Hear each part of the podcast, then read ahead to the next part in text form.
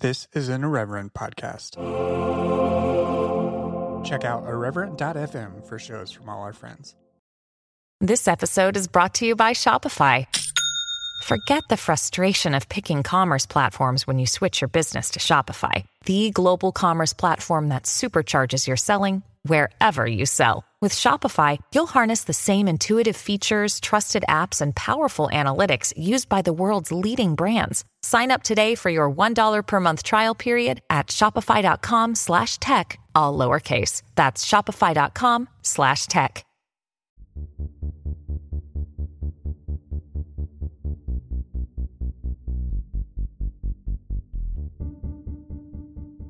Hello and welcome to Exvangelical, a show exploring the world inside and outside the evangelical subculture. I'm your host, Blake Chastain. This week's episode is a special crossover episode with my fellow Irreverent Media Group podcasters, Justin and Sarah over at Rev RevCovery. Their show is about people leaving full time ministry and is a wonderful podcast. I've also got an episode with them earlier in the feed that you can check out, as well as just go and check out their show. What we got together to talk about in this episode that you're about to hear is the concept of burnout and how it applies both to full time ministry, religious burnout, as well as in the second part of the conversation, we talk about post religious burnout, what it's like to participate in spaces like Exvangelical or deconstruction type spaces it's not really representative of everyone's experience. Obviously, these are three white people talking.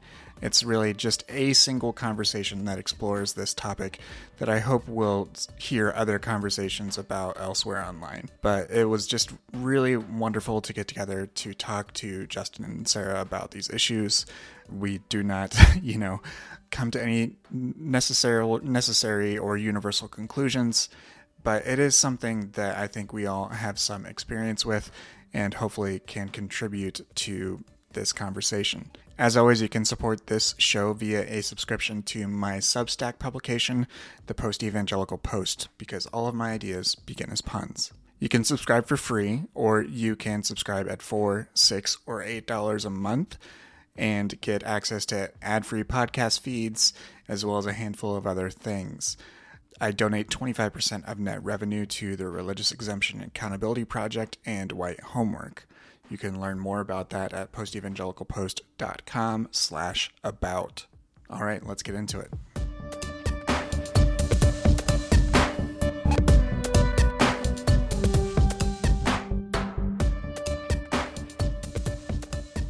Hello, everyone, and welcome to a special joint episode between Exvangelical and the Rev RevCovery podcast. I have with me today Sarah Heath and Justin Gentry from Rev RevCovery. Hey, guys, how's it going? Hi, friends. Hi, it's so good to see you guys. That's good to be here. So, if you are a fan of either of these shows or a fan of Irreverent in general, we're here to explore a sort of joint topic that that we'll get into and talk about at length because that's what we do as podcasters. But the the topic today is burnout.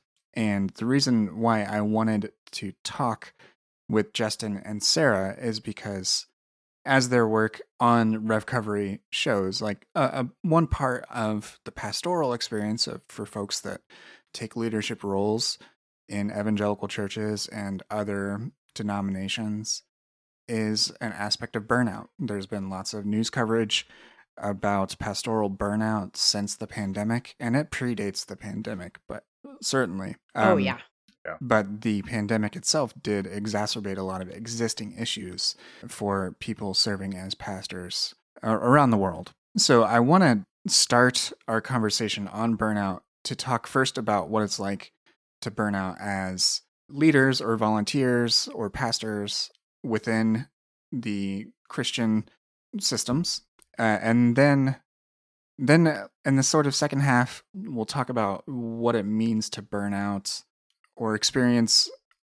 I don't know. I don't even necessarily know how to frame it. We'll get into it, but uh, what burnout might look with these sort of conversations we have after we leave organized religion or af- after we leave. It's like residual burnout. It's like is there a word after you've burnt out? Is there like a flame? There's like the ashen, like the ash and yeah. stuff mm-hmm. after. what is that called? The, burnt out. Fireman Colin. the burnt, it's like that you don't think you could burn out more, but you're Yeah. still like your your Yeah. ember. yeah, exactly. And I mean, the one thing I I sort of think about there's as far as the metaphor of being on fire for God, you know, that one was something that It was only takes a spark. Sorry, I should have uh, trauma activated warning to get a fire going. Unless you burnt out, then Oh, it takes more than a spark. and it's like really quicker than you think. sorry, sorry, guys. that's that's fine. I yeah. So I mean, I think about that term "on fire for God" in a different sort of way because I think if anyone goes through the sort of whether it's faith shift or deconstruction or whatever language you ascribe to it, this process of this personal and painful process of changing your beliefs, a lot of the times that involves burnout. So I I know we're sort of co-hosting this conversation, but I want to start by asking the two of you, Sarah, if you want to go first, and then Sure. Justin, you know what burnout was like, and if you if and how you experienced it while you were a pastor. Yeah, sure. So, you know, we start RevCovery by saying how long we served, and we realize like so much of our language sounds like we did prison time. but I did. So I served for 16 years in full time ministry, and now I have been 17 years affiliated with the United Methodist Church. And actually, that's why I'm in Hawaii right now. I'm coming to you live from Hawaii uh, to speak at a church, which is really complicated, right? So I burnt out um, years before I was able to leave. And I think for me, how I how I knew this was happening was all the reasons that I got into it. So like I loved people, like I loved meeting people's needs. I loved being part of their lives, being part of their stories. I loved just even the opportunity to get to know new people. So what burning out looked like for me was that I couldn't handle one more expectation upon me I couldn't handle one more text message that felt like it, there was like something to read between the lines. When I say my body actually had like reactions to things. So burnout for me was after years and years of trying to meet everybody's ex- expectations and everybody's needs and even then still not getting it you know, not ever feeling like I was reaching a, a point of like i'm done. So imagine if every night when you went to bed and i know so many people can relate to this not just in ministry but every night when i went to bed i was thinking about all the things that i failed at. What did i not do today? Who's going to be angry tomorrow? What do i need to get done? And in it and then you add in the spiritual component of that like and i also have to give like a really compelling message this Sunday because I was as well as being a I was a lead pastor at a church and I, it was a new start revitalization experience. So it was just trying to get new people to get involved, trying to sell the thing all the time. And I try to explain it to friends who have never worked in ministry. Like, imagine if the product that you're supposed to pitch, you can never put down. So, like, I wear Mm, hats all the time. And I'm imagining, like, if I walked around and people just constantly asked me about my hat, and whether I was wearing a hat or not, I felt like I needed to talk about it. And then I needed, people always knew I had an opinion about a hat. Like, you're constantly engaged. there's no downtime and your body feels that and you feel that and like my back would ache and it's fascinating i'm even having some of those physical manifestations being back in sort of some of these settings and having some of these conversations where i hurt and i'm stressed out and it would be like they also call it like secondary trauma so for me a lot of the folks within my community were people who and we're going to talk about this later i know people who had been traumatized by church experiences and so then they were coming to me and so i was always kind of waiting for the moment when I would say the thing that would set them off. And I didn't know it was activating their trauma.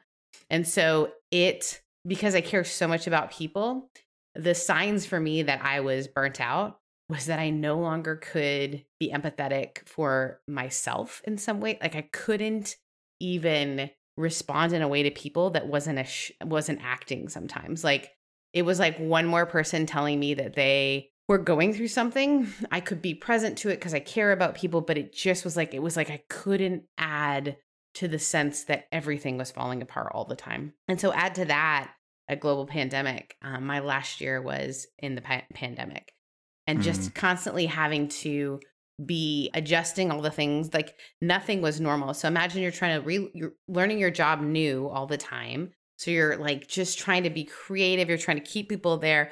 All of your money that you like to run your, you know, business, whatever you're doing, like is coming in from your, you know, quote unquote, your customers, but your customers are all like nebulous and all over the place. And there's no, it was just, it was so much. And I, you know, I was getting angry when I I'm not like an angry person. And so that was very hard for me. There's just so much to be said about burnout. I think the thing that was fascinating for me is my cell phone. I would get a text message and my body would immediately react. So I have it on my phone where it just says the person's name. It doesn't say what they would say. I always assumed it was going to be one more thing for me to do. And then the other part that I'll say about burnout that was unique to my experience within church settings is that everybody had an opinion about how I was doing my job, which is not something you experience as much in other jobs. So, like the example I give is my friend is a lawyer, and I assume he's a good lawyer. When we go to a party, there probably aren't that many people in the room who know whether or not he's a good lawyer. yeah, they were like, um, were you disbarred? Do you have any judgments against you? Do you? right, right. There's like the assumption is he's a good lawyer. Yeah. But oftentimes, so they didn't read like a true crime novel one time and assume like, oh, I I can definitely talk to him about his job right. and tell him how to do it better. Right. Whereas my job was one where people I would be at parties and people would be talking about either how good I was at my job or all the things they wish would change about the people that did the job that I do at their community, whatever it might be. My job was never neutral. So burnout for me was never being allowed to be neutral, so never turning off. And I'm an Enneagram 3, and so like that will burn you out so fast because I just didn't know how to turn off on my own or set boundaries that I was comfortable with. And the last thing I'll say, I um I run with a really good friend of mine. He's like one of my best friends. We run together and we have this um, tradition of going and getting coffee after we run. And then I we usually like walk around my neighborhood. And there is this lawn that for whatever reason they have like a fence. And then they have this like one just like one part of a fence just like so imagine their lawn so their like driveway splits the fence. But they decided instead of like let's just not put a fence over there to just have this like piece of fence in the middle of a lawn. So can you picture this? There's like a fence around everything a driveway and then one little piece of a fence. And my friend said to me once, Sarah, that's your boundaries when you were in ministry. Like it looked like they were there, but really anyone could get around them. And everybody thought they were special because they could get around yeah. your boundaries. And so I think, yeah, that's kind of how I got burnt out. There's lots of stories that we tell on Revcovery. It's it's really fascinating. Even today, I need to start sending them to you again. We get messages almost daily from people who are like, "Thank you. I haven't heard my story told before." Yeah, and that's what's so so great about the approach that that you have with your show is that you're giving voice to those folks that uh, so much of what you just said, Sarah, just em- emphasizes how very performative the position of being a pastor is of you know being a professional religious person just based on the sort of culture that we've created around it means that you have to be uh, sort of a professional, perfect person. and like, even with the best of intentions, that's the thing that I think is mm-hmm. really important for people mm-hmm. to know. Like, even with the best of intentions, even when you get into it for the right reasons, even when, if quote unquote right reasons, you, you still have a level of performative because nobody is going to be that great all the time. The other thing I think that's really difficult for people to understand, and so if you've never been, particularly if you're a preaching pastor, mm-hmm. imagine mm-hmm you have at your job, because I have friends who work in all kinds of different fields and they'll be really nervous about a presentation. And I have so much empathy and like, oh yeah, that's gotta be. And they're like, man, I have a presentation at the end of this month and I've been working so hard about it. And I one time was talking to my friend and I said, oh, that was me every week. yeah. And yeah. the thing that's different is when you go in to present to your office, your whole office isn't deciding whether or not they're going to come back next week based on whether or not they liked the presentation that one you gave. Thing. yeah. Well, because your whole office is like, wow, presentations are hard. They make me nervous. Mm-hmm. Like, you know, for a lot of times, like, you know, I mean, there's some people that will do it, but uh, anytime I've sat down for an office presentation, very little is spent on like critiquing the pre- presentation itself. Right. I mean, sometimes they're like, oh, it was kind of boring, or you know, but it, it's more boring because it's just like work related. It's not boring because they're a bad speaker. You know, sometimes like I, the ones I've been, or it's like I'm mad I have to sit through this, not I'm mad at the person that's giving the presentation. right. Yeah. Well, and I was thinking about this in particular. This guy that I is in my run group was talking about how he had to go to this conference with all of the executives. He works in engineering from his company, and he's like, "There's this guy who's just an incredible boss. Like he's amazing. He's the CEO." And he got up to talk, and he was like, "He was so boring." And he goes, and it made me love him more because I thought, here's this brilliant, genius business guy who's human just like me. And I don't think that Sundays when I didn't inspire people, people were like, man, Sarah was off this week. Man, she's just like us. You know what I mean? Instead, it was like, yeah. I don't know. Yeah. I don't know. Something's wrong with Sarah. Like, I don't know. Should we pull our money? Should we like figure out? And she said one thing that kind of offended me a little bit. And maybe like, you know, she like, it was always this like, is what I'm going to say offensive to anyone in any way, shape, or form. And I know that we're like, obviously that's like not shouldn't be the thing that we're thinking about, but it is the thing, especially again, remember, I'm working with largely marginalized communities, largely people who have been harmed by the church before. And so there were so many expectations in the room. And then I'm supposed to like encourage people, but then also like challenge them to be better, but then also like make sure it fits into like a nice, tight 25 minute thing. And that was just part of my job. And when I say just part of my job, it was like a sliver of my job. And the rest of it was behind a curtain and working so hard. And so that's yeah, kind because of. You're also. Yeah you're also an accountant and a groundskeeper. Yes. And, a, and for me, yeah, I was flipping a literal building. Person. So I was like mm-hmm. doing plumbing and like all this stuff. And it, I don't want to complain, but I also want to recognize that my burnout was real. And it, and it, me, I'm not doing anyone any favors by being a superhero. And then the person that follows has to do the same thing. I'm saying that what I was asked to do, no human could do and no human should do. And I worked for a system that refuses to believe that that's the truth. And so we just keep sending solo pastors into something that no one could succeed at. No one. Yeah. That was my burnout and, story. And Sorry, guys. That was long. Yeah. Well, and pastoral ministry is kind of a classic example of like an iceberg type job. Like what people see is the presentation on Sunday, mm-hmm. which is not the very, very small part of your job or I should say, it's a very big part of your job as far as like this is what you're graded on. But the amount of time you actually, most pastors actually get into putting into it is very small. And it, that's not your only speaking engagement that week. Typically, like on a typical week, I was preparing at least three group presentations of some kind, whether they were going to be interactive or me preaching or whatever. That was on a typical week.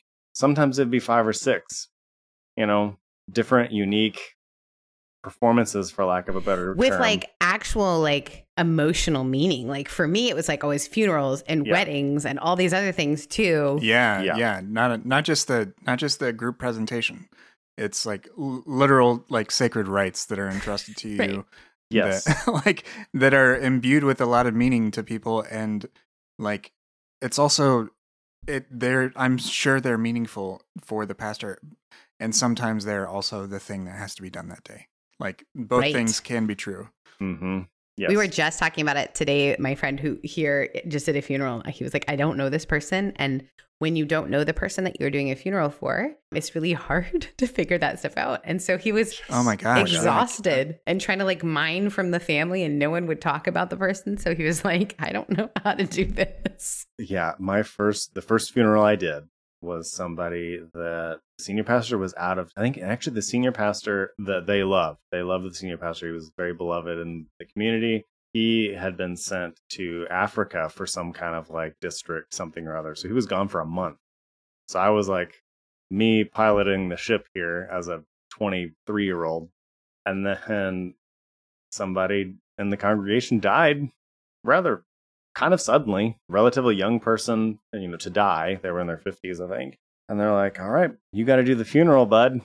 And so, like, I'm like, okay, I can do this. I, I think I did a pretty good job given the circumstances, but like, they don't really prepare you in in seminary for like you get your little ritual book, like, okay, this is how a funeral goes. And then you ask the family, so is there anything that you would like me to include? And it's just blank stares because they're in grief and they're like, this is what we're paying you to do. yeah. Like, you know, and like, do they want this to be long? Do they want this to be short? What is long? What is short? You know, depending on, you know, like there's, there's all those like technical things. Then it's like, oh, wait, I actually have to make this meaningful because we're remembering this person's life.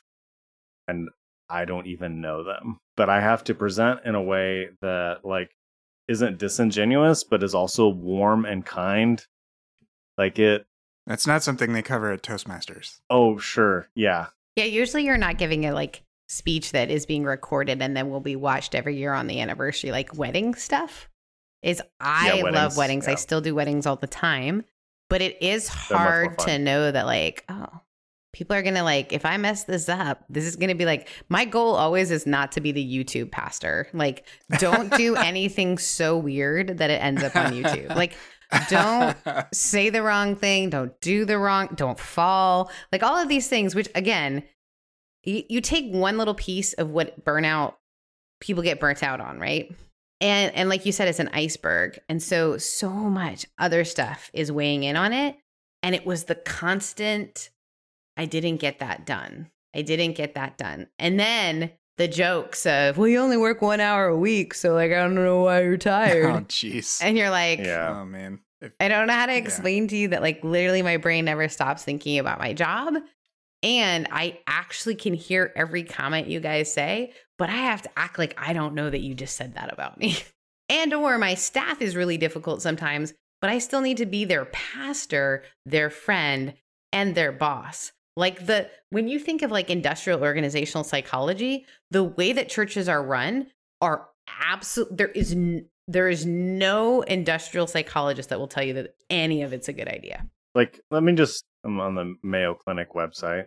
Let's talk about things that contribute to burnout. So lack of control in your job and that's eh, that's that's what you sign up for in ministry. Unclear job expectations. Dysfunctional workplace dynamics. Would you like me to continue? like extremes of activity. Yeah. Uh, lack of social support and work life imbalance are all the three main contributors to burnout in the workplace. And I would even say a quote unquote healthy church has most of these. Yeah. Yeah. Yeah. yeah. And and again, this isn't me saying like churches should all be burnt down or whatever. But I do think what we try to do and what we want to do is we want to raise awareness to the fact that this is an impossible job. The job of pastor is impossible. And and so it, it attracts very well-meaning people that get completely ground up and it attracts people that maybe if they weren't predatory when they got in, they become predatory because there is just so much stress and pressure that if you if you don't have a really tight grip on your own vices, you're going to find a way to blow off steam. Yeah, and it, re- like it rewards burnout, things, right? It rewards them. and it rewards those things too, which is even worse. Like for me, burnout definitely was me giving into excess. You know, my excess was like eating a ton, working out a ton, playing The Witcher Three literally for twelve hours straight one time. Um, Wait, because it was just like The Witcher, the I like TV show, out. or was it a video game? No, the video it was game. a video game. Yes. Okay, it was like, in, yeah. It was in. It was a book. It was a book, and then, then it was a video game, and then it was a. I'm just gonna say it, a not a great show. Great. Okay, first of all, this is where it, I think this is important that you guys understand that the three of us are actually friends. I never was someone who was into this like fantasy world. I feel like Justin and some other friends of mine have kind of helped me like transition more into that. My brother is into that stuff a little bit more. And so he introduced me to The Witcher. And I think it's a fantastic show, but I think I might be a little bit just because he's so good looking. Oh, he looks amazing in that show. He does, I mean, he looks I saw very him good. in real life, I, guys. I think Henry Cavill, I like him yes, as a person for sure. As a genuine role model, as someone who works out and feel like works out really hard, great. Um, and he's very honest about the fact that he has tons of support and that his physique yes. is not is not achievable by most if by someone who's not being paid to do it. Also, um, the yes. fact that he's dating a really powerful woman, I love that too. And he asks everyone yeah, to leave so, him the heck alone. I love that. Wonderful, wonderful guy. Builds computers like for fun. Nerdy as hell. Like, you want to? Yeah. You wanna, see, guys. Yeah, you want to talk about nerdy? Warhammer. Like Warhammer. Yes, he paints Warhammer minis. Like, and if you know what that means, you're a nerd. You're so freaking uh, nerdy. I don't know. if I don't you, know what any just of knowing what that means. Warhammer is a thing that that regular nerds think is nerdy. Like that. yes. Yeah, that's that's that, that's the best way to describe it. Yet it tempts me so. I mean, to get back on topic though, that makes sense. that makes sense though to me so much that it's escapism. So whatever your escapism, whatever your coping mechanism is, you can recognize that you're burning out when it's no longer fun. It's I have to do this. Mm-hmm. Yeah, and it, for me, like with that one thing, the reason I mentioned The Witcher Three was because there was I was burning out. I could feel I was burning out. I was not happy. And then my spouse, she had to leave for the weekend and she took the kids. And so it was just me in the house by myself. So it's like I just had like a moment to kind of decompress. Mm-hmm. And it was like I was either eating or playing video games or kind of doing both at the same time. I could not even stop myself. Like, I, was, I mean, it's probably good I didn't have other vices to lean on because it was just like I just completely got undone. And I've noticed that about myself when I am kind of like riding the edge of burnout. It's when I'm just like, yeah, I'm just to zone out for a moment. And a moment is a day or three. And, and again, it's, but then like there's all this shame because it's like, I'm supposed to be saving souls. I'm supposed to be you know, whatever. This was actually over a weekend, so it's not like I didn't show up to work or something. But it was like, yeah, there were many times I would just be in my office, like just kind of staring. And then it's like I and, and just knowing like I have to I, I am preparing a talk for three kids that are suicidal, a couple kids that are closeted LGBTQ, and some of them are were also suicidal. Some, you know, with with support.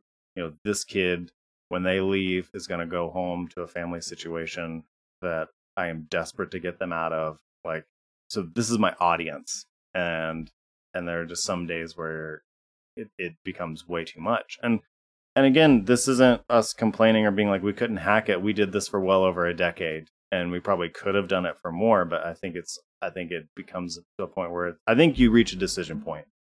This is just my theory, and this isn't maybe everybody, but I think there's a lot of people in ministry that reach this kind of burnout point.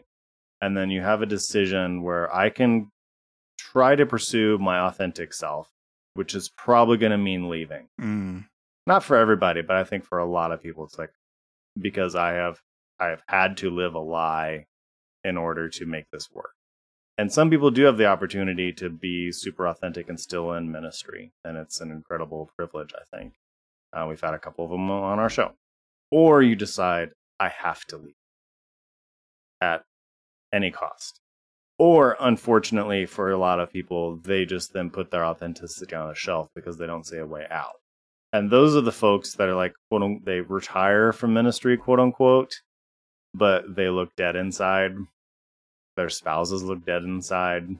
I remember meeting them at pastors' conferences. You know, we get together these massive pastors' conferences. They'd fly people out, you know, and like you meet these like denominational leaders. Like these, these are the people. This, this is the end goal. Like for all you young guys, like the end goal is to be whoever this person is. District superintendent or something like that. Yeah, district, you know, or whatever. Just this, you know, and then you're we're like, all like Wesleyan them, so yeah, you meet them, and it's like I never want to be you. Like your feel, your presence in a room, your like anything. And, th- and this is again, I, I I almost know what Sarah's getting ready to say, but it's like I if this is the best, if this is the end goal, like what am I doing here? I would leave all of those with that feeling. Like what am I doing? Yeah. And that sort of tightrope you have to walk at all times to to I get that far and the like the other part is so like um there there was this like movie about all the kids in the local area of where I'm from. It was called The Race to Nowhere and it was about all these kids who are working so hard to get scholarships to go to college and then like th- there's a race and and you feel like you're in a race but you don't actually know where you're going. And i think that is sort of for me the realization was when i would talk to these people like well everyone wants to have that job. You want to do that thing and then i would talk to these people and they didn't want to be doing that thing. And for me the other layer too was you know i was a single woman who didn't have a lot of women above me that had healthy relationships. And in fact, most women who were doing the jobs that are quote unquote above me were single because our society, particularly within Christianity, couldn't figure out how to partner or what a partnership would look like for women who are doing this work because it's like even more expectation of like you just never stop working. And the flip side of burnout, which I know is where we're a little bit headed next, is that it is so hard to come out of it and you don't know how to balance after it. Right? right? Like it's a it's a lack of balance and then it's almost like you don't you don't know how to find your bearings again. I'm going to flip the thing on you a little bit. When you like when you were kind of so involved in all of this and do you feel like you had the sense of burnout as like did you ever work in full-time ministry? I did not. So like I just the the very cliff notes version of the, of this is that you know uh, Justin and I actually were at the same Christian college, uh, and I just I had such a uh, at the same time we didn't know each other at the time actually, even though it was small. We just ran in different circles. It was a very clicky place. You um, weren't in the same Dungeons and Dragons group. no, we were not. No, I we I would have had a, a much happier time at that place. If, I do, I do too. if, if, they had a D and D group, yeah. it would have been wonderful. Yeah, uh, My favorite this, this, one, this one guy Calvin uh, made a version of D and D for his class literature and ideas that I learned later. But uh, anyways, that's beside the point. That's a IWU tangent. Uh, I didn't because my, I had my faith crisis, my my first ever sort of major faith crisis in during my freshman sophomore year of undergrad, uh, and I was I selected my college with the intent of going into seminary and full time ministry.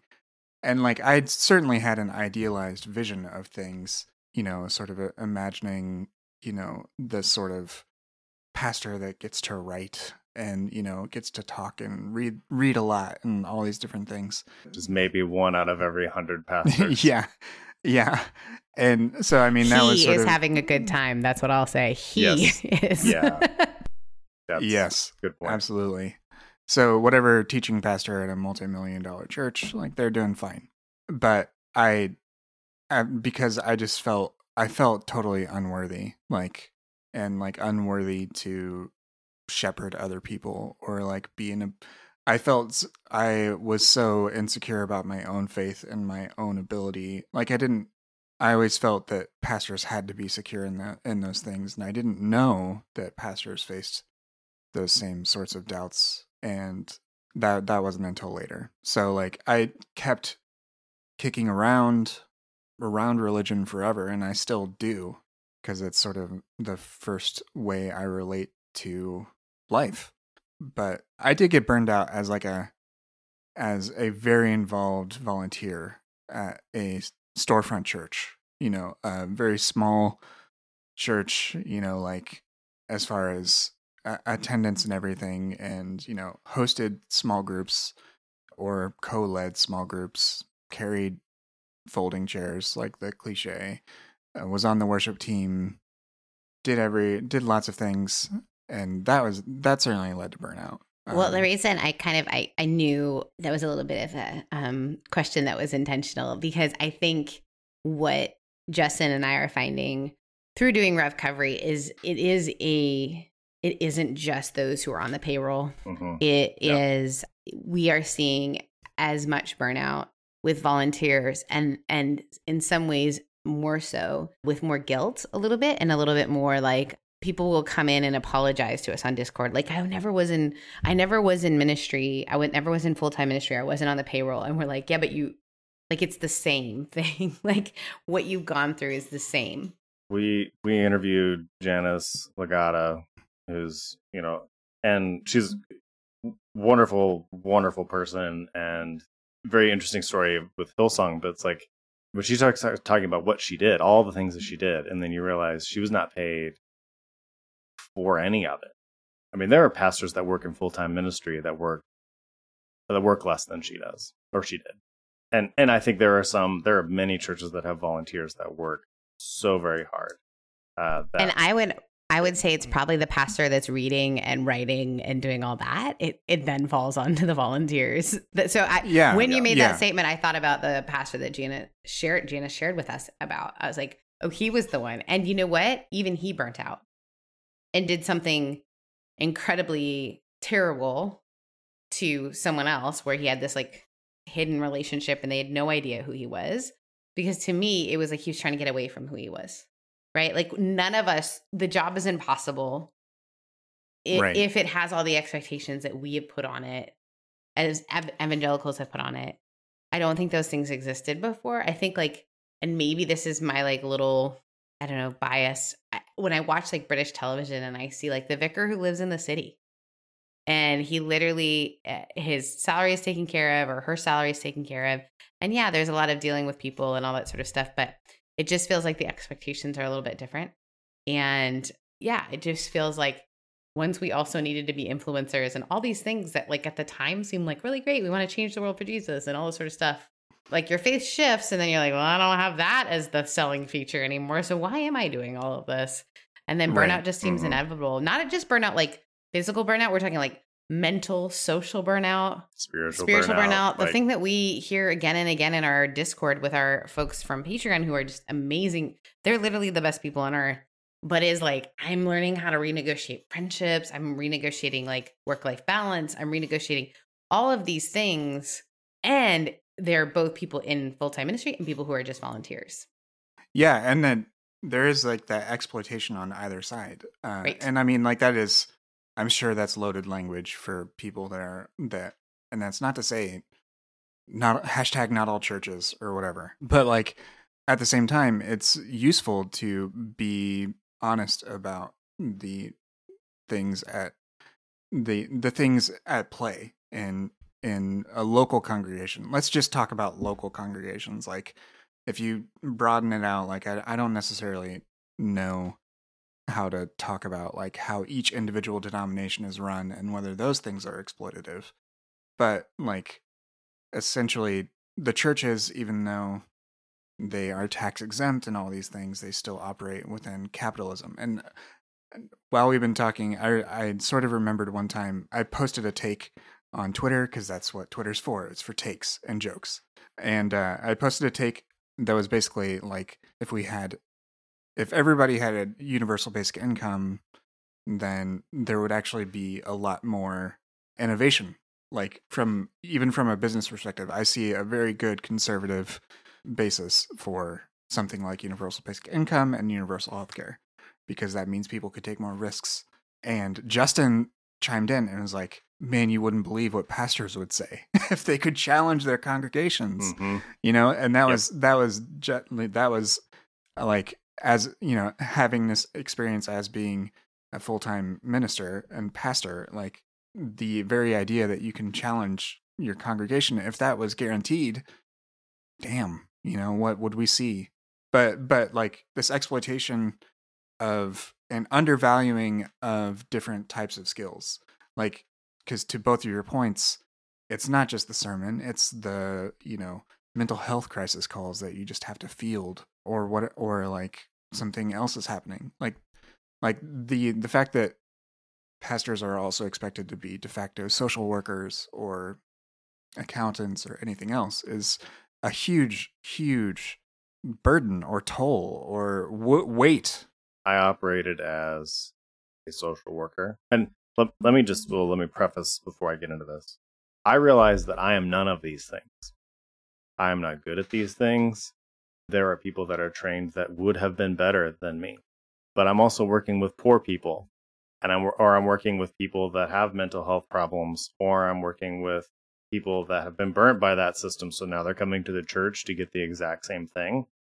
So I would definitely always direct people to the proper services. At the same time though, as a pastor, sometimes you it's it's they either get care or they don't. So where there are many times where it's like, you know, I would get a call at 10, 11 o'clock and fake name Johnny has run off and is threatening to commit suicide. Can you go find him? Uh, you're supposed to Johnny say have a therapist. You're supposed to say no. Like, I mean, that's an yeah, yeah, like once again, the visual image of the of the fence, guys. Like, there's ways around yeah. that little fence. There has to be. And you know, I I was lucky. I always built teams of folks that knew what they were doing in those kind of situations. Uh, but not every pastor has that. But it's like, I mean, honestly, it's just like, well, shit. Like uh, you get those phone calls, you're like, I, I, I don't know what to do, and that times maybe 52 of those a year at least. And I was very fortunate in that I never had a student actually commit suicide. I never had a student really blow out in a way that was very tragic. I was always able to get them to the proper services or realize, okay, this is them needing attention, you know, and obviously if they need attention that badly, then I'm going to give them attention. But I was very fortunate there, but man, you have a single bad call in an impossible situation and that can that's going to mess you up. And so and that's that's what you risk. You are risking so much every week if you're doing your job right because if you're doing your job wrong no one's coming to you. Right. You know? And then people just struggle on their own or you know so that that's the that's the weird balance of like i'm doing the right thing in the sense that i'm offering a service but it's a very open-ended invitation and people feel very free with this relationship i I also think that people, when they leave church, feel very free in their relationships with folks that they've attached themselves to, which can create all manner of other issues that just kind of keep bubbling out from this culture that we call church and how church is done. It even when you leave, you didn't leave. In a lot of ways, your ways of, of relating to people in authority, your relate ways of relating to friends and things like that, without a lot of work, that still needs addressed. I need it addressed in me too, because it's like I would keep saying I'm not Superman, and I, I am not, but I people kept asking me to be Superman. Can you please be Superman for me? Also, add the layer of confidentiality. So that was the one thing that people are quite surprised about. I would always report too, by the way, for the therapist. Yes, just so you know, we would always report. I yes. am a mandatory reporter. I still behave in a way yes. that has that. But on a Sunday morning, or whenever a gathering would happen, I'd be looking out and I would often know so many stories that are painful and hard. But imagine if a therapist was also required to hang out with every single person they're having conversations with. Like, could you imagine? Because I was talking to my friend, I was like, How do you, as a therapist? She said, Sarah, we have boundaries set into our profession that you don't have. Right. Yeah. I mean, I'm thinking when I established a relationship with a therapist once, they said to me, if you see me in public, because we live in the same community or near the same community, you have every right to walk away. Like as soon as you see me in public, I we do not have to talk outside of this office. And like there there is no there is no equivalent whatsoever within ministry and I think that I think that's one of the reasons that church uh, that's one of the uh, you know sort of the appeals i i feel as a someone who is a congregant and a volunteer but also a congregant. Like one of the things that makes you stay is you love the community right? You love the sense of camaraderie you have. But that is different when you are the leader and you don't it's not visible it's it's an invisible sort of thing until unless you're in that position and like I certainly, as when I was in my 20s and everything, I knew people that were in seminary or had had their first pastoral positions and that sort of thing. Because, as I said, I was always sort of close to these things and participating in them, even though I wasn't in full time ministry myself.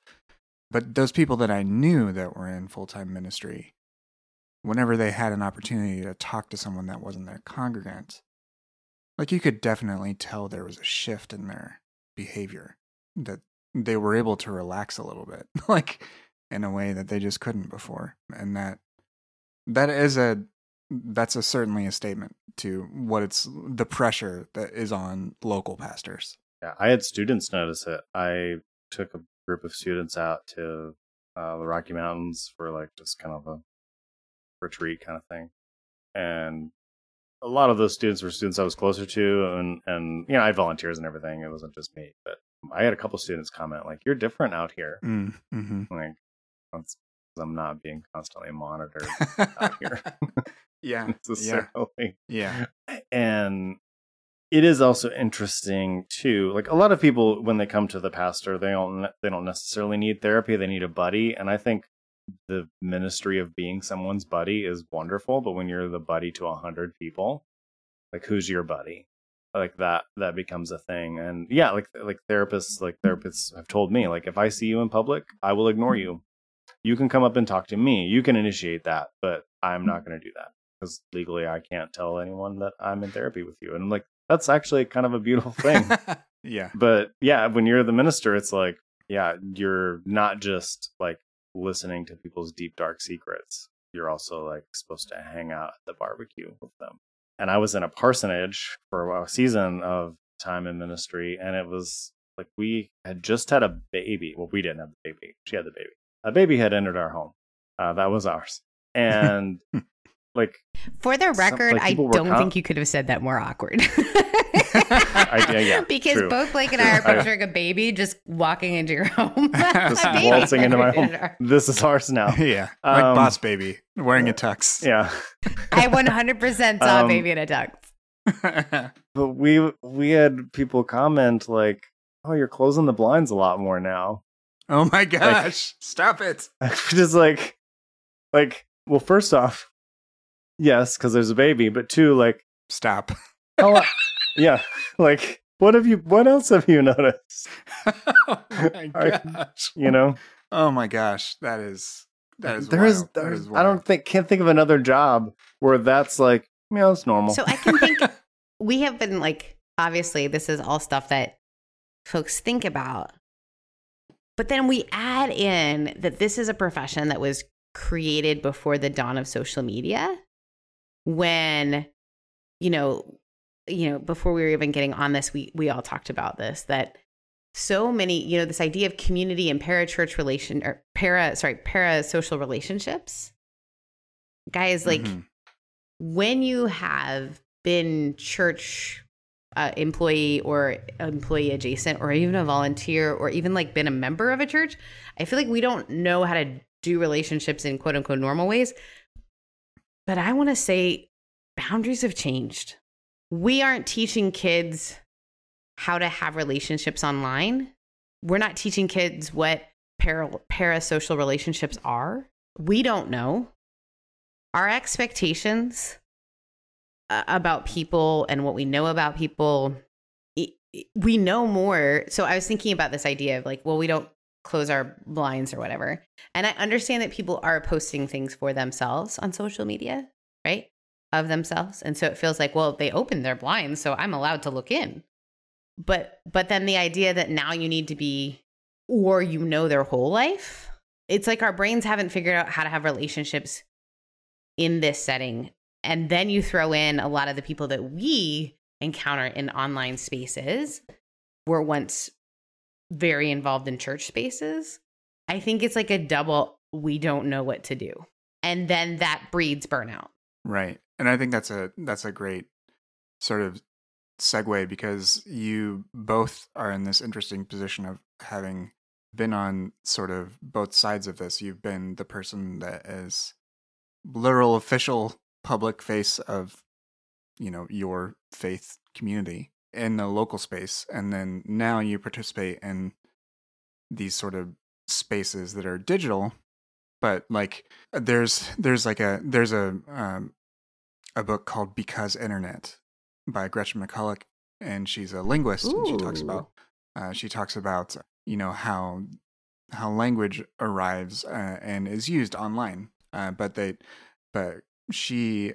has in her book Because Internet talks about how the internet has become another third place the third place being the first place being your home the second place being your work and the third place being a public neutral space say or Starbucks, Starbucks, or the public's or a library, or it was, you know, Yeah. you know. But now, especially because of the pandemic, it's accelerated all these factors of like the the places that we inhabit for our disembodied digital spaces that are oftentimes by default public and we never really know who's watching. We never really know who's observing.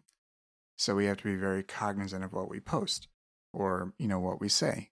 And that definitely presents a lot of different a lot of different challenges. And then from there the final thing i'll mention is that in addition to all that you have algorithms at work that feed you the things that you that you engage with.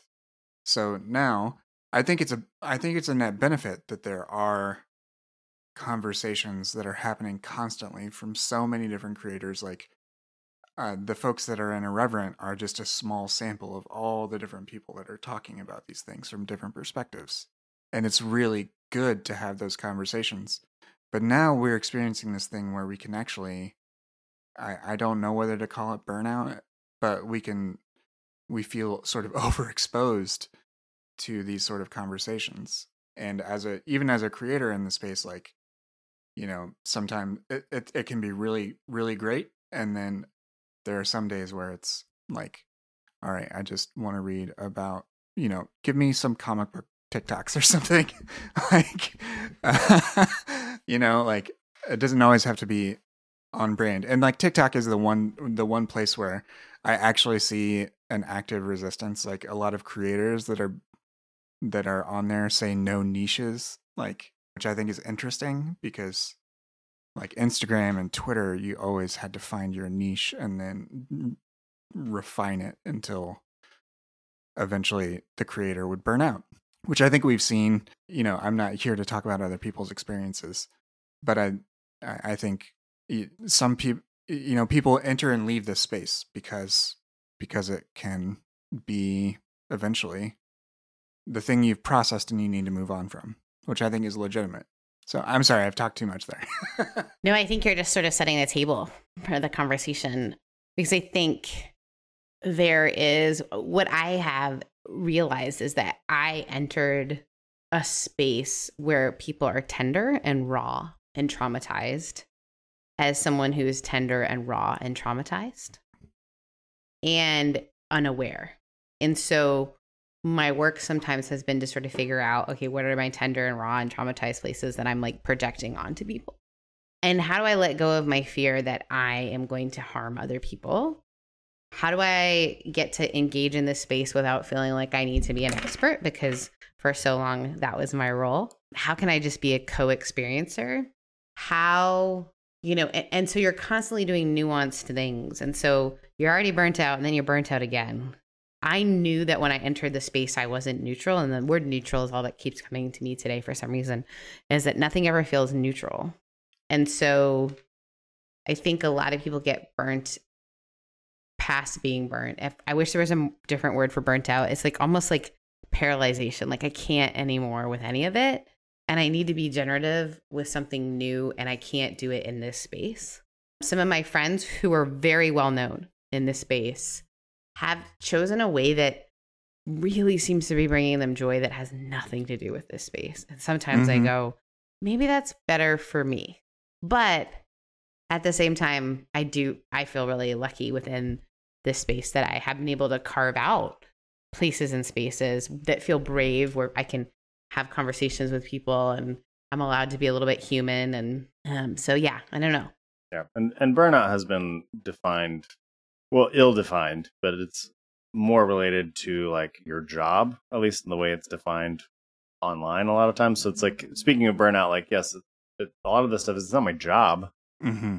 you know, like, but it still is, can be a constant or chronic stressor that, and and it's managing so many interesting like relationships um because used to i would manage relationships in a couple different spheres maybe my church my family my job and those would largely stay where they were you know so work justin can look different than church justin and you know home Justin, and that's not that big a deal.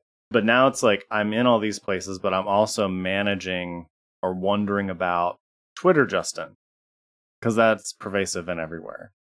And Facebook is pervasive and everywhere. And just general internet culture is pervasive and everywhere. And and so that that creates an interesting stress on us uh, humans weren't designed for this. I'll just say this right now. We talked about like pa- being a pastor is a job no one can do. I think being a human with a glowing box that makes you sad, like yes, is is not normal. Like that's right. you know, just that, that's not. I shouldn't say it's not normal. That's that's not what this brain was evolved to do. And and you have people, you have algorithms that are that know the brain better than you do that are actively involved in in trying to get your attention. Like right now, I, I just opened Twitter just for kicks because, uh, and it's like it's telling me that like Matt Walsh is trending. You may want to check that out. Like no, I, don't. I don't care about. I don't want to check out Matt Who's Walsh. Matt but it's Walsh? Like, is that someone in the evangelical space? No. Oh, if if I described it, you would know. I'm you're blessed for not knowing. Yeah, don't. Um, don't Google, don't anything. I'm sorry. I, I, didn't even want to say it because it's like, but it's also just like, that's right there, just waiting for me. And it knows because it knows I'm an ex evangelical. It knows that he generates controversy. It's like, let's put you two together. Right. And then we'll generate more because it generates more money for Twitter. Like, and that's. Um, it's kind of like the sociologists who did The Real World. Do you guys remember the show The Real World? I do. I do remember. We one of my elder millennials. We remember. One of my dear friends was on it. One of my dear friends from college was a and I'll let everyone guess who it was. And she went on to make a career of being a, I guess, celebrity kind of. Uh, reality she was on a TV bunch of person. Yeah, she's a reality TV person. But I'll say this: they part of that was that we got to see a little bit of the behind the scenes stuff. They have sociologists who do exactly what you're talking about, Justin. Like, what is going to be the most interesting mix we can put in a home? And I think that's the thing that's happening for us in all these spaces, right? And then add into the layer of we weren't meant to have this many relationships. Yeah. I don't think. Yeah. There's that there's the the term Dunbar's number, I think, is the term which is basically I think it's a socio another sociologist who says you can the average human can essentially manage up to about 150 meaningful relationships. And then sort of anything beyond that is not necessarily tenable or doesn't necessarily fit their narrow definition. So I mean, even I think even there have been things like like Google Plus. I think they their Google Plus or like there was another there was another like anti Facebook called all the elder millennial greatest hits. Yeah, there's there was another there was another short lived social network called Path, and I think Ooh. it topped out at uh, 150 friends, and it was supposed to be more intimate that sort of thing. Same thing that Twitter Circles is trying to do. Like Twitter Circles is Google Plus in 2022. Yes. I don't know what a Twitter circle is. I don't. It's, I don't Twitter. It's fine. You just it, save yourself. It's fine. It's, it's fine. Run away now. Um, like it's because it is ADHD catnip. It, it and, absolutely is. And TikTok is ADHD cocaine. Um, it's true, and it, it, will actually it will I, convince you that you have ADHD, and then then just well, yeah, I mean that's actually don't. a fascinating thing as we talk about burnout and our our central nervous system. I was talking with my father, who was a my dad's career was as a general practitioner, so a family physician for so many years, and we talked about this idea because I was diagnosed later on in life with ADHD, and he said, you know, we're seeing it more and more prevalent. He's like, I don't just think that it's better diagnosed now and more caught. He's like, I think we have a culture that creates, in some ways, environments where people become, because ADHD can actually be caused by trauma and stress or over like certain kinds of ADHD. And they're obviously parsing this out, right? Because it's not something you can scan a brain and go, there's ADHD. So it's more based on behavioral things. And so we were having this conversation about like, people are becoming more and more incapable of having like one on one conversations in the way that they did. I mean, all this sort of stuff. And I'm not saying that's all evil and all this sort of stuff because it exists. Now, what do we do? And how do we, you know, as people who talk about these things that once were faith related and all this sort of stuff, how do we caregive for those people in the space? Caregive for those who are content sharing in the space? Like, there's so many layers that it makes sense to me that people would go, I'm just gonna like bow out. Yeah, yeah, and I mm-hmm. and I think that's yeah. I think that's fair. Like to build off of your point about like the nervous system and about how people adapt to sort of their in part their media environments. Like um, Marshall McLuhan wrote this book called "The Medium is the the Massage: An Inventory of Effects," and um, and anyways, he he talks about how all media is an extension of human senses. So he says the book is an extension of the eye, the wheel is an extension of the foot, clothing is an extension of the skin, and then uh, he wrote this in the mid '60s, and so he said electric circuitry is an extension of the central nervous system. And to me, I've heard of that book is like weird to read and know mm. it was written in the 60s. I mean, this book it's it's like it's pain it's, it's painfully weird. relevant. Like it's it's incredible and I I always come back to it. It says cuz like electric circuitry is an extension of the central nervous system. And he wrote this in the 19, 1967. It says when these ratios change, men change. And I mean in the 60s, so he didn't say humanity. Interestingly enough, he had he had an abnormal brain. He had two arteries that fed his brain. Really fascinating person. Anyways, the the reason I bring that up is that like I think there's a reason why when we when we use these platforms like we feel connected but also we feel sort of distributed.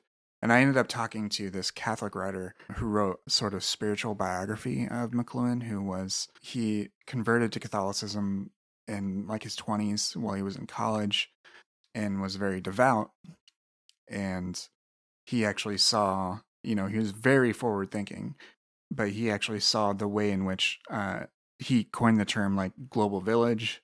And he actually saw the fact that all of these things were sort of collapsing the contexts were collapsing and things like that as a negative because we weren't it was discarnate it wasn't in person the thing he valued as a Catholic was the ritual, the bodily rituals of it. And when we lose those things, like when we're conversing with someone online, so much of what's happening out outside of the the glowing box that makes you sad is like a whole life. And so you miss those things. And I think that's what's that reality is like any deconstruction type space is bound by those same rules or those same if not rules just conditions of the fact that like these are inherently sort of as of right now very nascent historically very new spaces that don't have that offline support system like in as much as the church can burn you out there are still people that can show up like there are still people that can show up. There are still funds that might be able to be tapped sometimes.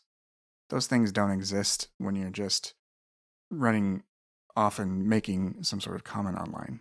It's much more tenuous. Yeah. And and that's it's interesting that we have we found a lot of safety in these spaces online, and that's not bad. That's something that was needed. But we're also bringing, uh, Sarah's point, we're bringing a lot of hurt, a lot of pain, a lot of rawness, a lot of vulnerability. And you get a hundred people like that together in a space that's largely faceless. And we're lucky it's as healthy as it is, honestly.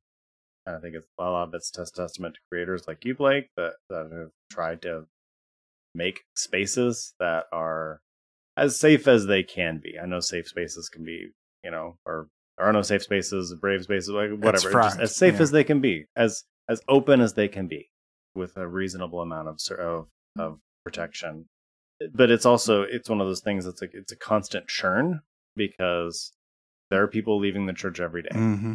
That are like day one hurt coming to to us as content creators as people that are leaders i guess I, I don't know if we're leaders in this space um, what is he? What even does that mean? But then you've got people that are like that are like, yeah, I've I've been out for ten years, and you know, and and so I think that there's a there is that constant churn, and that's why I think spaces like this are still important. I think there has been some critique of like, why do we need, you know, spaces for people that are newly deconstructing?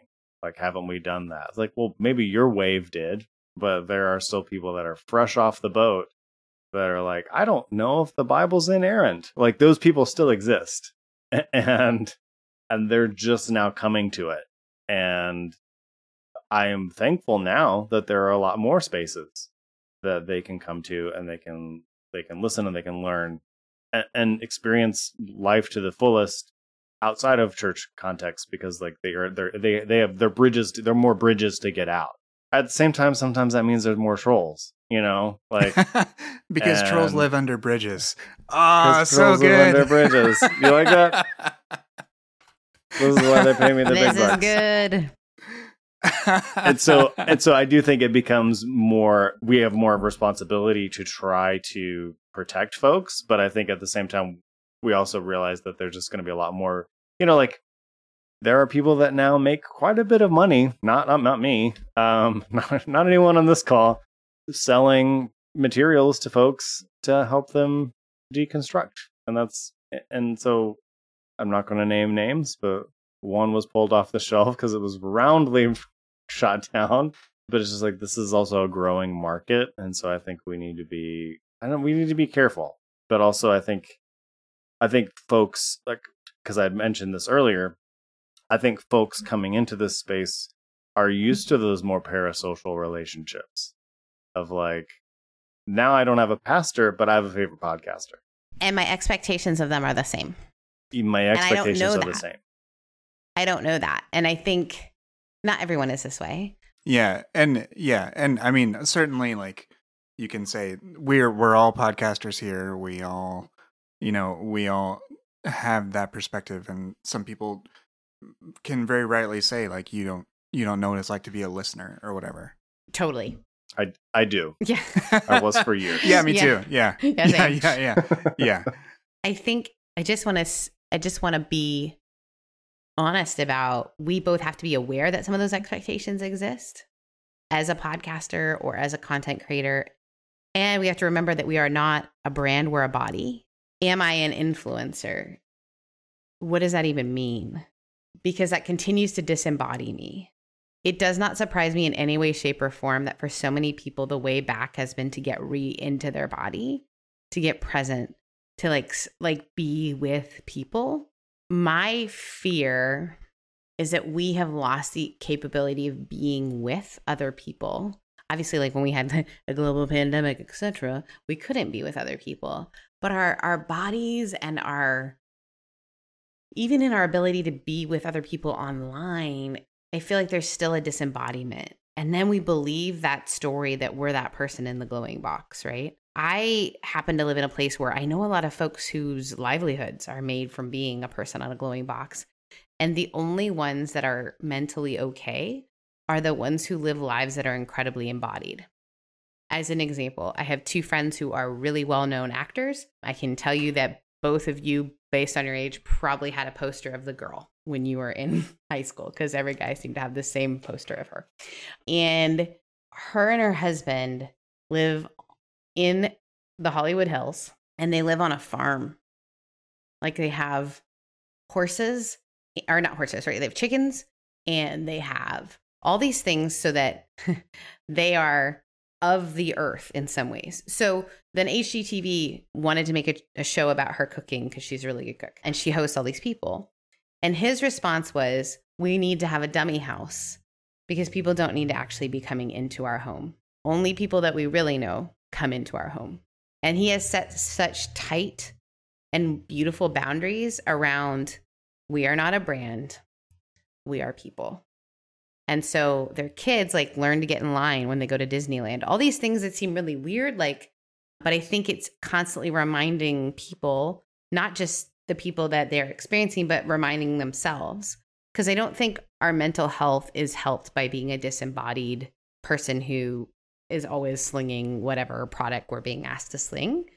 So I think there is, you know, why do we love Wendell Berry's work or whoever you it might be is because these were incredibly embodied people who like lived in t- towns and lived there and were with people and what does that look like today in this day and age? And I think and and how are we expecting other people to behave and and then evaluating ourselves. Cause I will tell you guys, I have sat with some creators that people really, really know well. They think they know well.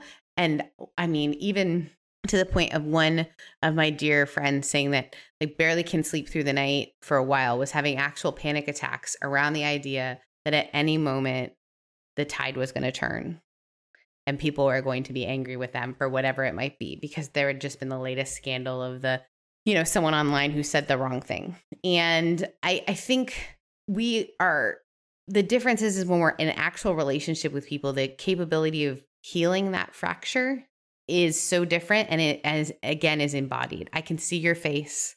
When you say that thing that's so harmful it feels like i can sit with the empathy in a certain way and and you can look at me and we can kind of be in each other's lives. And i think it's hard to remind ourselves of that when we want to immediately just fire back a response. And it's certainly something that that the the platforms themselves incentivize. They right. they they do that and uh, i went viral last week guys and i stopped twitter is begging me to yeah. call out matt walsh still um, i didn't even know who he is but he's right but well, you don't know him yeah, he, and he doesn't care. He he or he eats he it does. up and enjoys it. It puts money in his pocket. And that's the that's the the other interesting thing, right, Justin, is that the using that example, you know, it's Matt Walsh has has ways to make money, and it's through rage, and and yes, the a lot of the norms of things like uh, online favor and tilt towards conservative conservatives. Like they they are very good at outrage cycles. They're very, very good at monetizing the persecution complexes that they have, even though they're so dominant in society. And I think that's one of the things that even within communities, communities plural, I think, because I, I think one thing that's interesting is yes, we're all three white people talking about this from our own individual perspectives.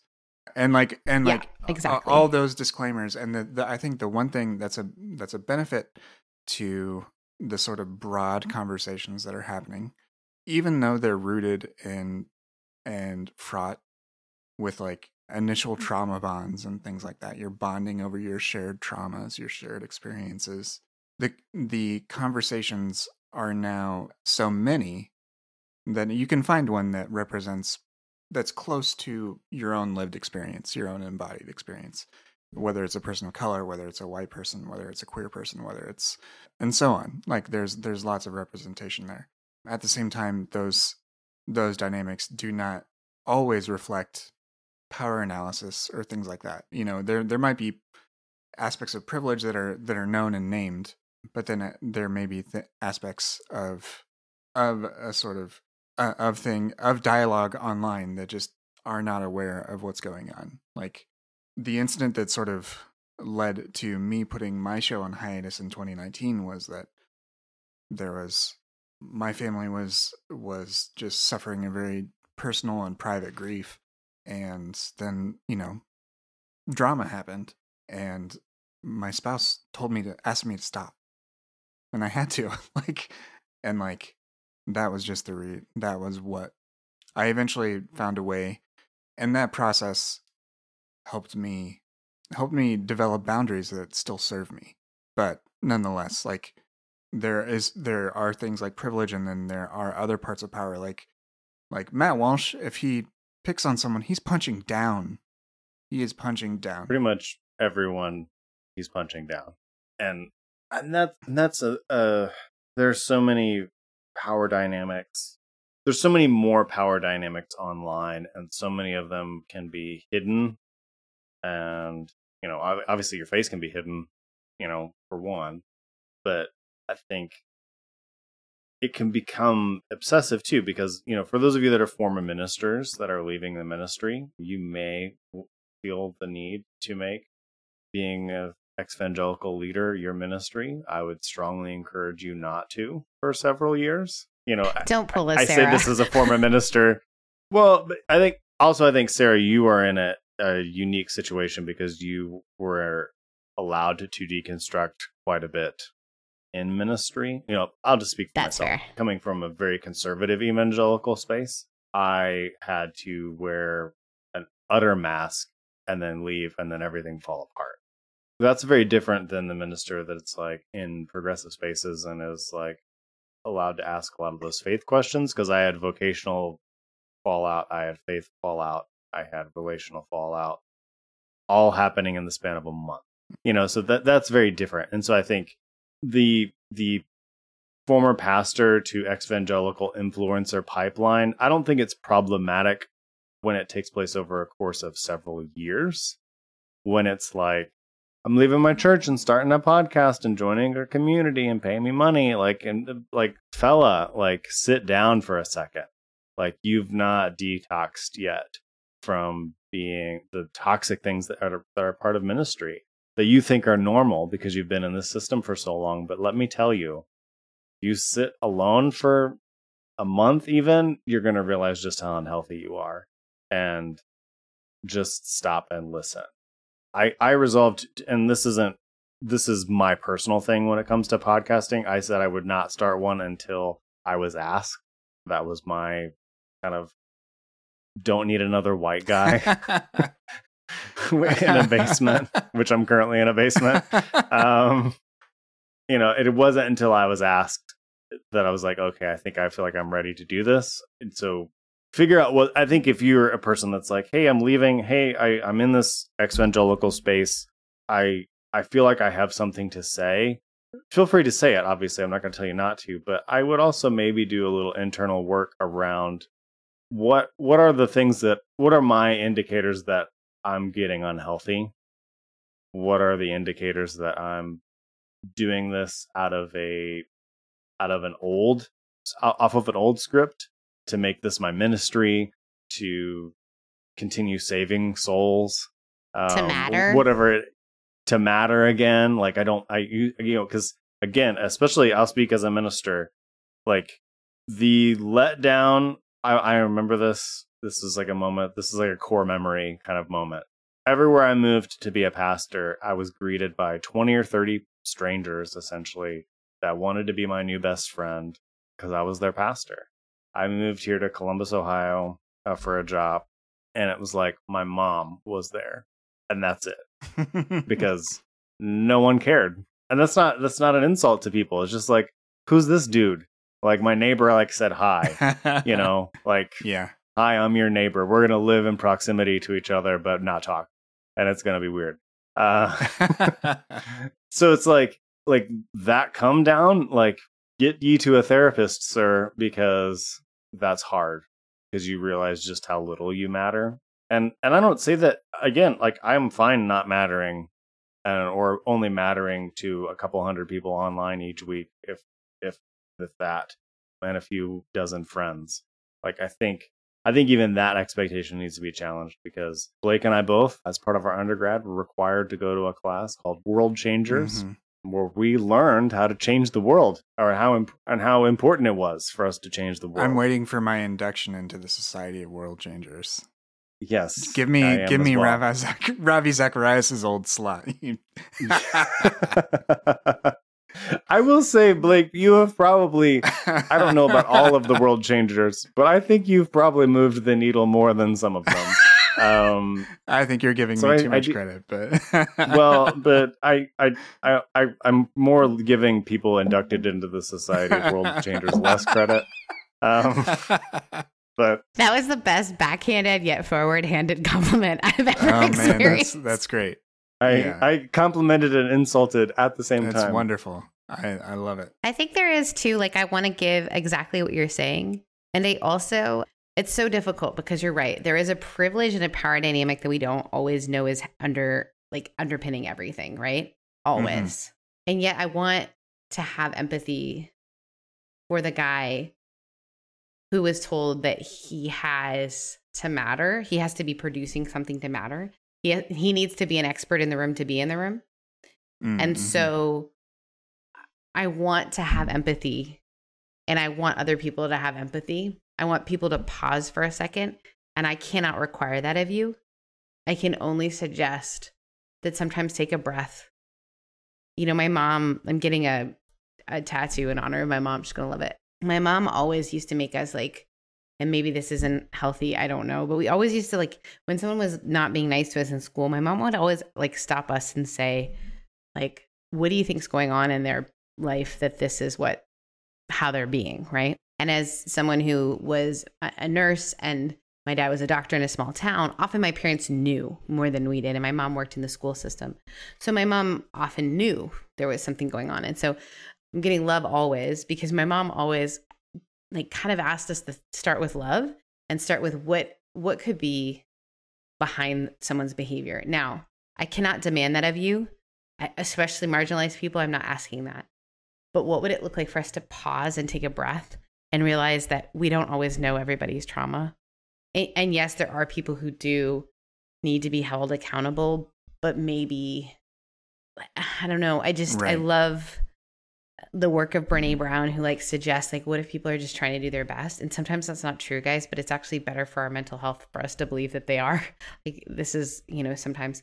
So I think it's hard because we have that like. So some people come out feeling like they need to be experts. Some people come out thinking that they need to be crusaders against, right? So I'm going to be the, you know, I once was a great evangelist and now i'm going to be a great anti-evangelist. I am going to be the person who holds every you know and it's like all of that is inhuman and that inhumane and that not who you are and doesn't start from a lens of we are all wounded walking around. Right. And many times my initial reaction if i don't take up a beat um is not the reaction you know and i think about like I wrote something that was not intended to be suggestive that I understood the marginalized story. And somebody like responded with this thing. And my first response was not great. And then I paused and I took a moment.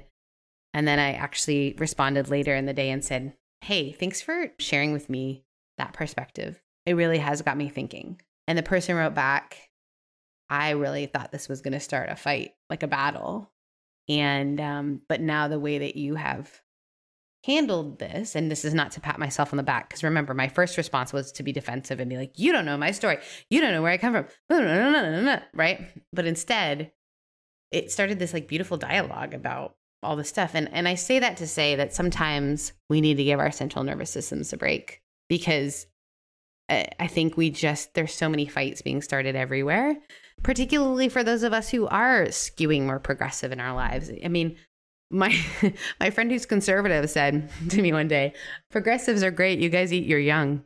Um, you're great for us." That's true. Yeah, yeah. I mean, you know, like I, I was like, that's exact, and and that is one aspect of like the the thing that's that's wild. And I I mean I when this is just a deep heavy sigh, just because I think back to the thing that caused my very sincere like we had a prayer ch- we at Justin and I's college, we had a prayer chapel that literally had a sculpture of Jesus in Gethsemane. And I like, you know, I spent a lot of time in that chapel trying to reconcile how the evangelicals, the older adult evangelicals in my life could support George W. Bush.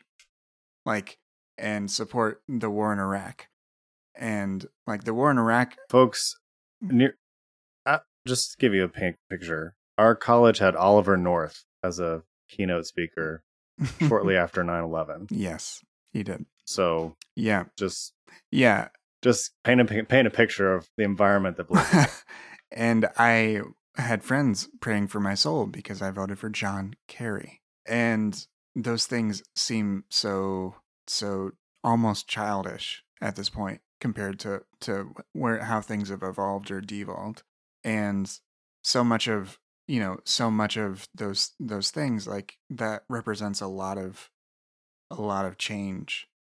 And i think the thing that sort of sort of unifies or is is similar and is a critique that that people who have experienced a lot of a lot of harassment online even within or disagreements or whatever it is some of it is be because of it's it's not because they they said something wrong or or I'm not sure whether I'm saying this part right, which is that there are some people that have faced difficulties with with this group because they within post evangelical spaces because they parsed a situation wrong. Yeah, I think I think some of it for me is I'll use an example that I'll use a negative example in the sense of like a not saying something. Like I've seen people criticized for not having a hot take on a particular issue. Are you talking about like, me? Because that happens to me is, too. yeah. Yeah. Like, I'm sure, Sarah, there are dozens of tweets at you saying your silence is, is telling or whatever.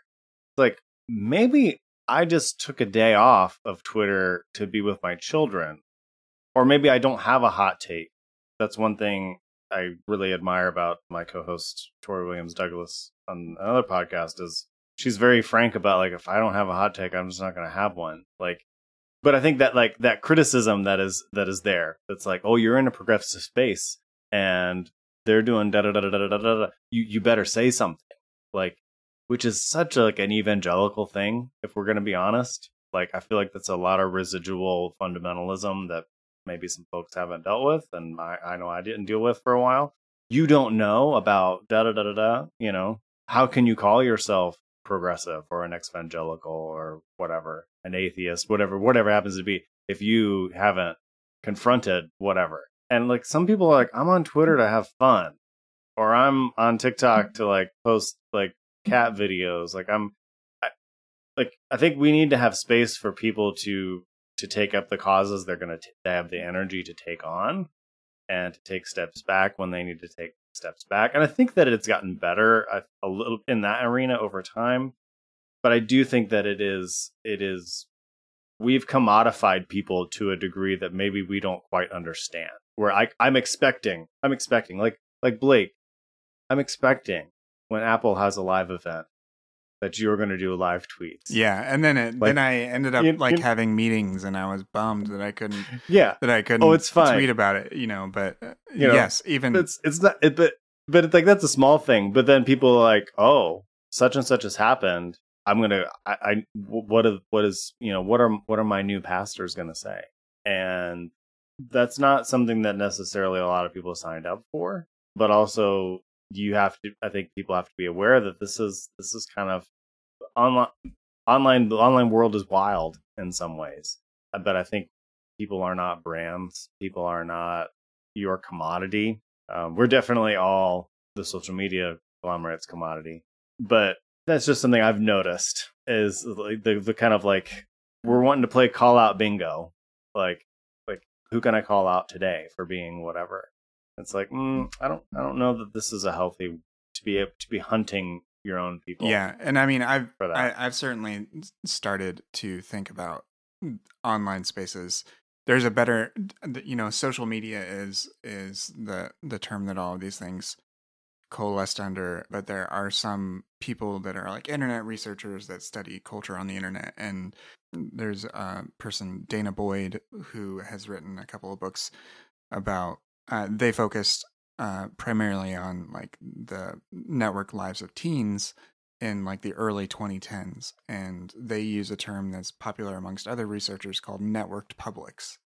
And using that idea has been far better for me to understand how these places work because there are different things, you know, at play. Like people are developing followings, they're contributing to a shared culture, and they may be developing their own communities with their own rules. But if you are distilling that down to Instagram or TikTok, you can't and you can't represent all of that in a single post. And and I on top of all of that, on top of just the nature of these communities and the value they provide, which is sort of an outlet to talk about people's traumas or they're experiencing transition away from a particular faith.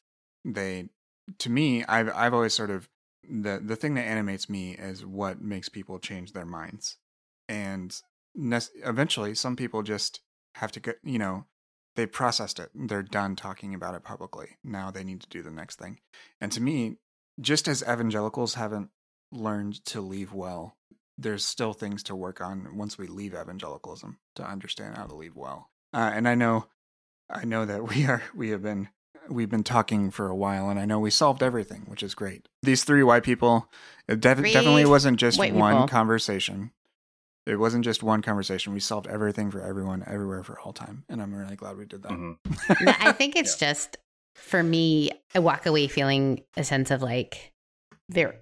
There's a really lovely ability to say, "Yeah, I've gone through what you've gone through. And and if you're in a tiny town somewhere and you've never seen that before, it's gonna feel really good, right? To hear that and see it. And that's what I get often. I'll get direct messages from people who are like, Hey, I just I, I've never seen this before.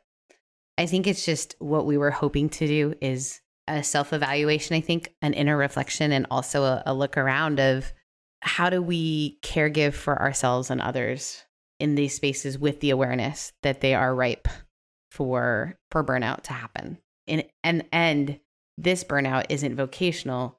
This burnout is relational and has all kinds of yeah, all kinds of uh, things. So I don't think we can solve it. Obviously, I think we started the conversation. I would love to hear what people think. I would love to hear where people are seeing grace and empathy. I, I got to tell you the the things that I am finding really compelling lately are moments of grace and empathy and where I'm seeing people do big and lovely brave things that are, you know, maybe not seen by other folks all the time, but like, oh, that was really compelling to see that person be able to say, "Look, I'm going to you're you're all coming to my thank you so much for coming to my back, but like this is not, you know, whatever it might be." So, yeah, we may not have solved it all, guys, but I I definitely think we at least I hope we've started some good conversations, which I think is kind of like the goal of all of this, right? It's just to start healthy and good conversations with people you can have them with.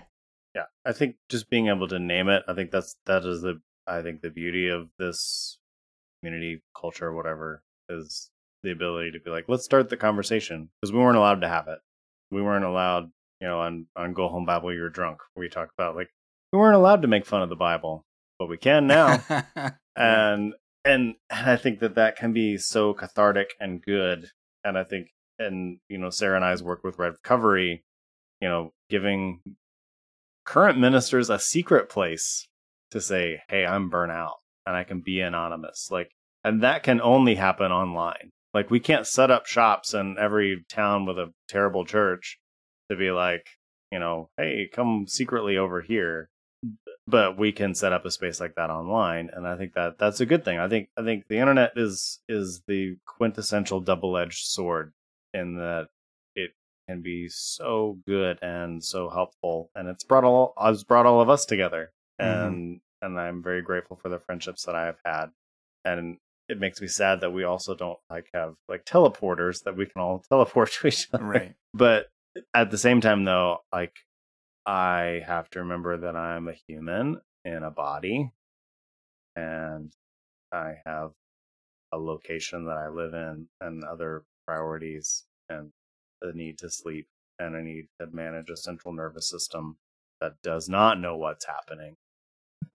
Our poor little bodies, like, uh, you know, just like does not know, like was was not designed for this mess, and and seeing threats everywhere.